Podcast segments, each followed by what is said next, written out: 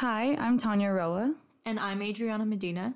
And this is the Closing the Gap podcast. The purpose of this podcast is to address the different gaps within society. This includes the racial wealth gap, gender equality gap, the resource accessibility gap, and so many others. And when we talk about these gaps, when we digest them and really break them down, we can find solutions, and that will lead to collective healing for us all.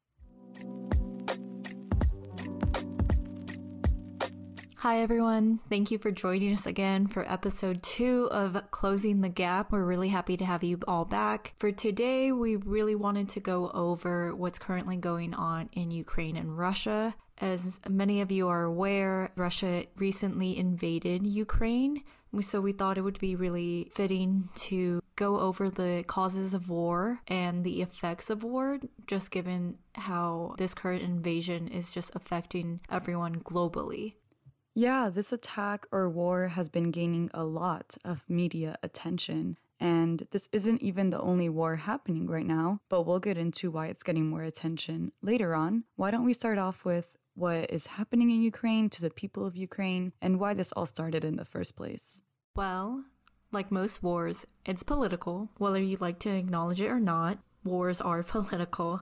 And in this case specifically, this has to deal with alliances. So Putin did not want Ukraine to join NATO. NATO was an alliance formed after World War Two. Since its formation, it has been taking a lot of Eastern European countries that used to be a part of the Soviet Union back in the nineteen nineties. Since then, they've a lot of these countries have joined NATO. In fact, Ukraine has expressed since two thousand eight wanting to join. However, Russia has made sure to not allow that. They even invaded Ukraine back in twenty fourteen. But recently in December, Putin actually put out a list of demands to NATO and Ukraine. One of the biggest demands on that list being that Ukraine never joining NATO. He just doesn't want that alliance to get any closer to Russia than it already is. NATO and Ukraine said no, and of course Putin got mad, which brought us to where we are now. It makes sense that Russia wouldn't want its neighbor to join a military alliance that they are not a part of, because that in and of itself is like a threat.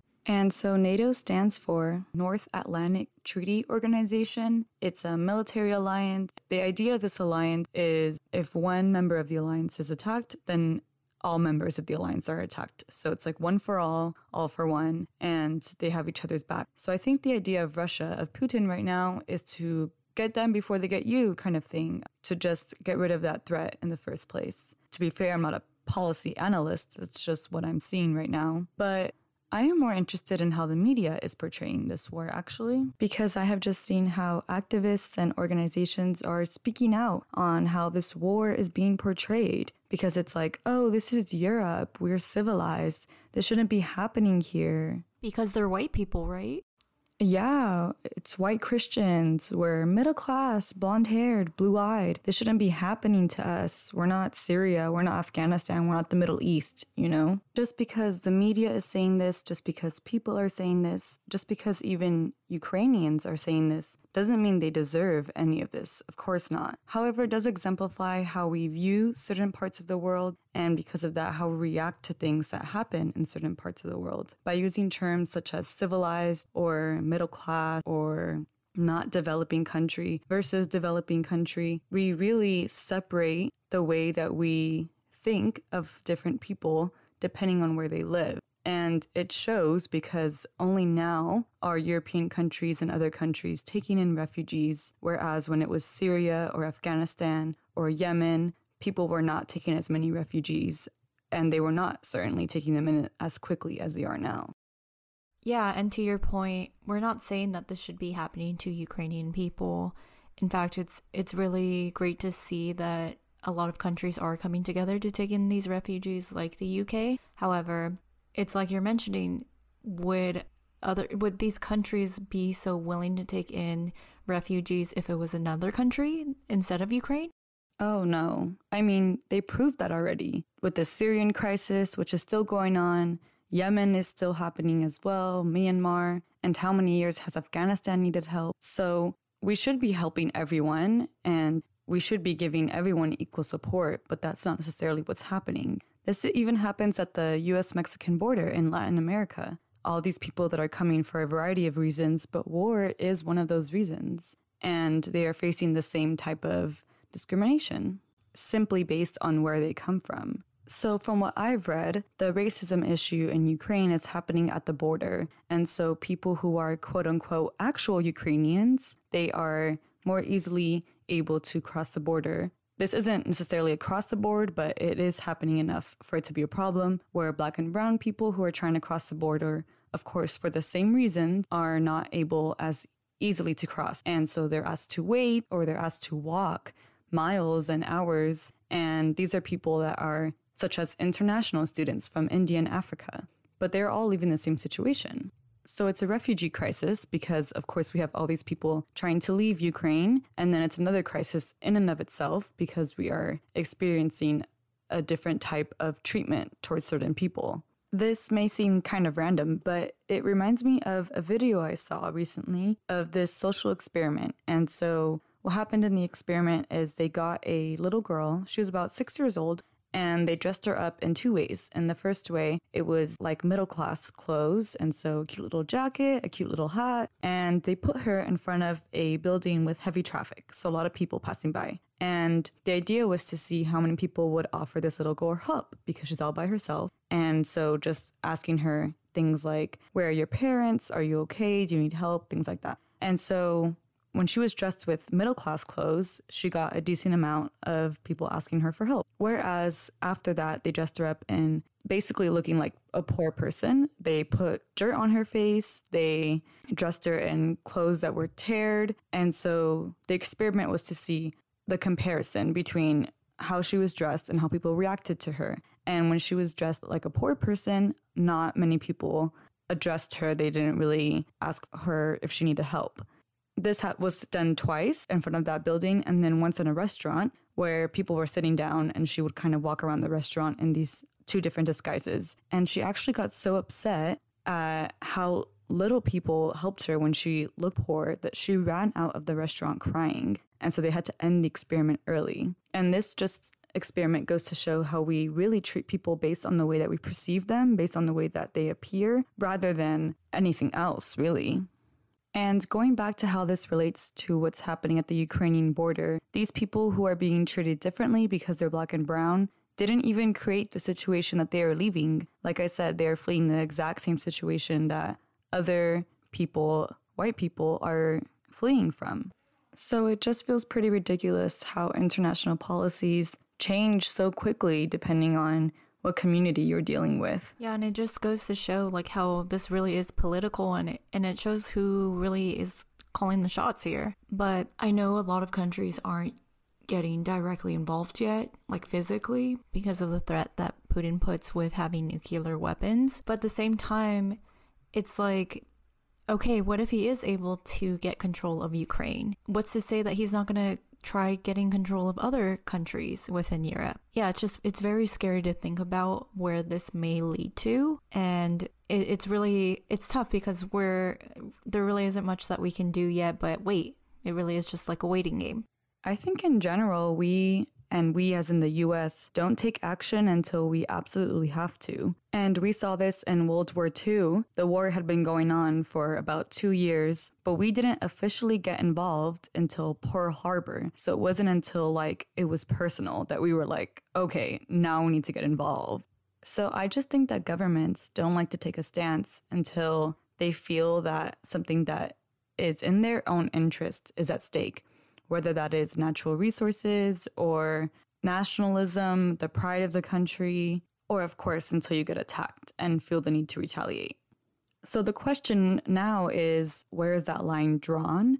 What will motivate the U S or other countries to get involved?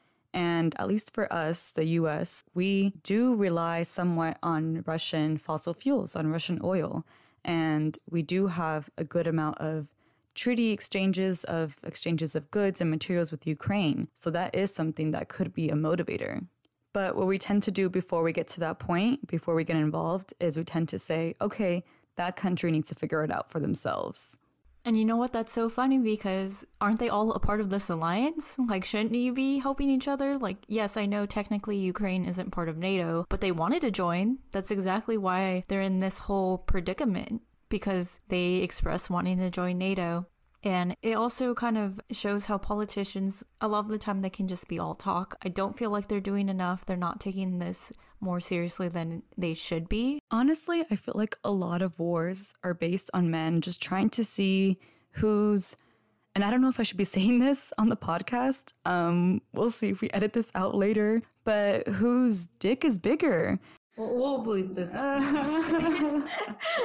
Because if the majority of your constituents aren't down for war and you still declare war, like, who are you doing it for at that point? To your point, a lot of Russian citizens don't even want to be a part of this war. They have been protesting it, and they do have really close ties to Ukraine. A lot of Russian people have families in Ukraine. It's like their next door neighbor. It's devastating because they're still a part of the casualties, and they kind of have to suffer the consequences of their leaders' decisions. And we know the thing with war is it's a lot of propaganda. I will say here in the U S, we have more quote-unquote factual information, because a lot of what is being pushed in Russia right now is manipulating the people to Putin's benefit. It's censored, and it, that's scary because they are able to use it to justify what they're doing, which this is just another effect of war, propaganda and the exploitation of a lot of citizens. For me, U S propaganda is pretty up there. I agree with you that U S propaganda can be pretty bad as well. I do... Like, in, especially in the fact that although we have more access to this quote-unquote factual information, the U S media does portray certain things within a particular light, like the fact that they're saying this shouldn't be happening to Ukrainian people, when that's disgusting. This shouldn't be happening to anyone. And one of the frustrating things about war is it often isn't decided by the people. It's not a democratic process, because whether or not a country goes to war is often decided by just a few high-ranked politicians, and everyone else is just expected to go along with it. And those politicians may be elected officials, but that's a whole other issue of whether or not they're actually representing the majority's interests. And it's funny because we just wait to see what the other leader's response is. The media is just pitting Putin and Biden against each other. And while, yeah, theoretically they represent the country, it shouldn't be about them. They aren't the ones who are on the front lines. They aren't the ones who will be most impacted by the war. And politicians like to tell you that what they're doing is necessary, as if this is the only way to respond and it's something you should support. For example, here in the U S, we are told we're helping the people of Afghanistan or wherever else we happen to be, even as we're bombing those countries. And maybe we are protecting some people there, but I would bet that we are harming a lot of people by our presence and our actions overseas. Do you think the U S will get directly and physically involved in Ukraine? And if so, will it be beneficial for the Ukrainian citizens?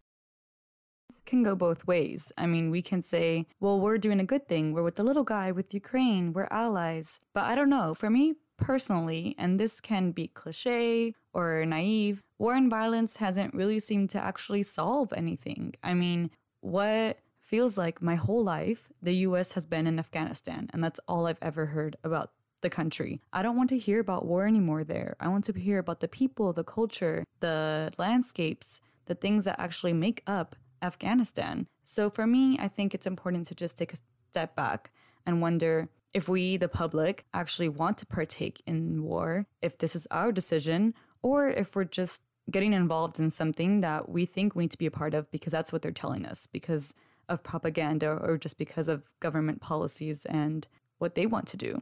Yeah, and it goes back to, why are they getting involved? Because they haven't gotten involved yet. So what is it going to take for them to to finally do something? And when they do, is it beneficial for us, or is it beneficial for the politicians? They're going to claim that they've been there since the start, that they've directly helped since the beginning. And it's like, hmm, okay, sure. While the Ukraine president himself has been calling out a lot of these countries and telling them that they're not doing enough. Oh, yeah. People are saying he's a hero for going out in the streets when other presidents would be in their bunkers. I'm sure ours would be in the bunker. But good for him. I don't know what I would do in that situation. I have also seen that Ukrainian citizens doing TikToks, filming TikToks. I don't even know the lingo, so clearly I'm not up to date. Um, creating TikToks where they show people how to use a Russian tank to fight back. Oh, wow. Honestly, like, it just goes to show that sometimes you have to take matters into your own hand. Unfortunately, your government doesn't always do what's best for you. My heart just goes out to the Ukraine people. I hope that they're able to stay safe. What Putin is doing is absolutely devastating. I believe one of the, the most recent things that he's done is bomb a maternal hospital. And it's just like, come on. Like, what point are you willing to stoop so low to get what you want? Like, it's just, it's really hard to watch. Exactly. It goes back to who's actually impacted by war or military attacks. I actually wonder who's able to keep up with news like that, because I think another factor, and this is for all of us, not just politicians, I think we people as well, are desensitized to all the news. It's almost a burden to keep up with current news because people just feel like there is always something. In the U S, we're worried about shootings. In other places, they may be worried about something else. And now that we have access to world news, that too, just keeping up with what is happening to people elsewhere, not even just your family, but just hearing about what's happening to people in Ukraine, it can feel overwhelming. We can feel like, well, what can I do from here? And also on the other end, you can feel like you don't have the capacity to worry about it. I mean, if you're worried about rent, we're worried about a pandemic, we're worried about things, everyday life, everyday stressors. It's hard. If you can't even take care of your own family, how are you going to worry about a Ukrainian family that feels just so far away from you and what you're doing? And so I don't blame people for feeling like they can't keep up with current news. I really do have compassion for them. And it's hard. I do feel like we need to find a balance between taking care of ourselves and also trying to find a way to help others, because, and this is really privileged to say, because we can, for one day a week or something, turn off our phones, just not check social media. So we can kind of decompress and just take away from that. But of course, that's privileged to say, because it's easy to disconnect from things that aren't happening to you, right? I mean, if they're happening directly to you, you can't really just walk away from them for a day. And so it is hard, because I do want people to take care of themselves, but I also don't want them to just say, oh, well, this isn't happening right now because I'm not checking my phone, so everything must be fine because, you know, I'm in this world where I don't have to keep up with news, and so I don't see anything that's happening, so that must be that the world is fine. So there has to be a fine line. There just has to be like a balance where we take care of ourselves and really manage our limits, but also that we make sure that we keep up with things because we want to be able to help other people as well. To wrap up for today, we're going to leave you with an action item. We're going to link refugee organizations, international ones, in the show notes so you can go and support them. And these aren't only focused on Ukrainian refugees. As we've mentioned, there are plenty of other refugee crises going on right now. And as a reminder, becoming a refugee can happen to any of us. It's not who you are. It's something that happens to you for a lot of reasons, like war or loss of livelihood. So with that said, let's just help as many people as we can.